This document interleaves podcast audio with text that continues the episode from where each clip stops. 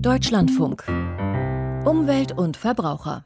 Vor zwei Jahren herrschte Aufbruch im Naturschutz in Bayern. Das Volksbegehren Rettet die Bienen war sehr erfolgreich, um mehr Schutz von Insekten und anderen Tieren durchzusetzen.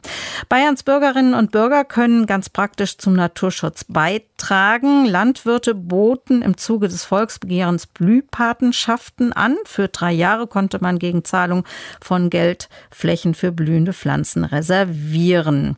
Susanne Lettenbauer zieht eine erste Bilanz. Das große Schild am Ortsrand von Kempfenhausen bei Starnberg ist nicht zu übersehen.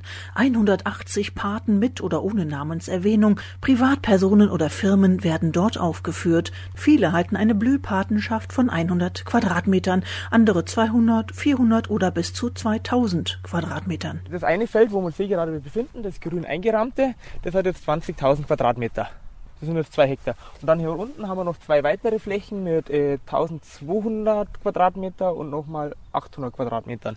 In den Folgejahren äh, 2020 ist noch eine weitere Fläche, Luftlinie 1800 Meter weiter noch dazugekommen mit 1200 Quadratmetern. Mitte Februar 2019, gleich nach dem Volksbegehren, startete Landwirt Franz Grenzebach mit einem kreativen Facebook-Aufruf seine erste Blühwiese auf dem zwei Hektar großen Feld. 110, vor allem Münchner, unterzeichneten bei ihm im ersten Jahr einen Patenschaftsvertrag. Der Münchner Unternehmer Markus Prosch gehört zu denen, die von dem Konzept immer noch überzeugt sind. Ich sehe es sogar noch positiver, weil ich gesehen habe, ich war immer mal bestimmt zehnmal da mittlerweile, wie rasant sich das entwickelt hat. Aus der einen Fläche sind mittlerweile vier geworden. Und wenn man es mal, er hat mal eine Drohne da gehabt und hat das mal eine Aufnahme von oben gemacht. Das ist quasi das ganze der ganze kleine Ort ist mittlerweile von seiner Blühfläche umgeben. Und das ist eigentlich so ein schönes Erfolgsbeispiel, wie man es doch machen kann. Muss man auch noch unterstützen, mache ich auch gern und habe im nächsten Jahr, im zweiten Jahr dann nochmal erhöht auf 200 Quadratmeter und jetzt sogar noch mal auf 400. Blühwiese statt Monokultur. Drei Jahre für 90 Euro, ohne Pestizide, ohne Mähen. Eine lokale Imkerin stellt ihre Bienen in die Wiesen und bietet den Pächtern den Honig an. Aber natürlich gibt es auch Kritiker, eine Gelegenheit für den Landwirt, der Bevölkerung die Mechanismen der Natur zu erklären. Es haben sich schon vereinzelte Leute gemeldet, die was dann sagten, ja, da schaut er verwahrlost aus, weil vor allem im, im, zweiten Jahr, wo wir ein bisschen eine Trockenheit im Frühjahr hatten, da wo es halt und die Natur einfach noch nicht so weit war und einfach ein bisschen Wasser und Wärme gebraucht hat, da sah es dann ein wenig Tür aus.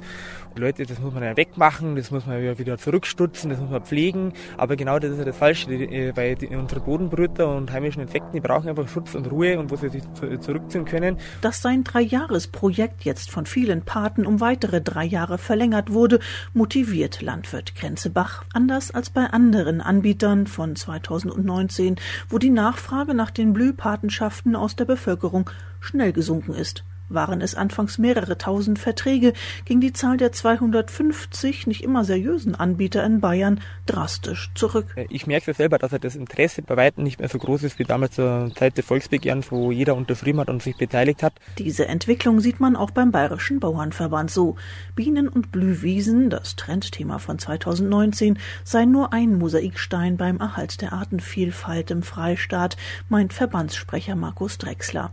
Sie hätten aber wieder für den verloren gegangenen Kontakt zwischen Landwirt und Verbraucher gesorgt. Das Allerwichtigste beim Thema Blühpatenschaften ist dieser direkte Kontakt zwischen Landwirtschaft und Verbrauchern, der da zustande kommt, das gegenseitige Verständnis. Und das meine ich tatsächlich auch in beide Seiten.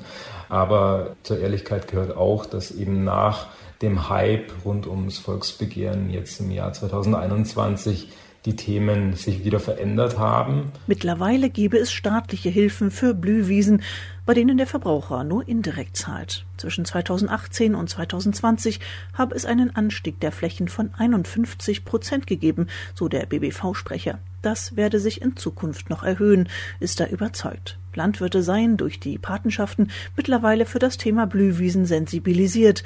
Ohne Patenschaften wird jedoch der Kontakt zwischen Landwirt und Verbraucher fehlen.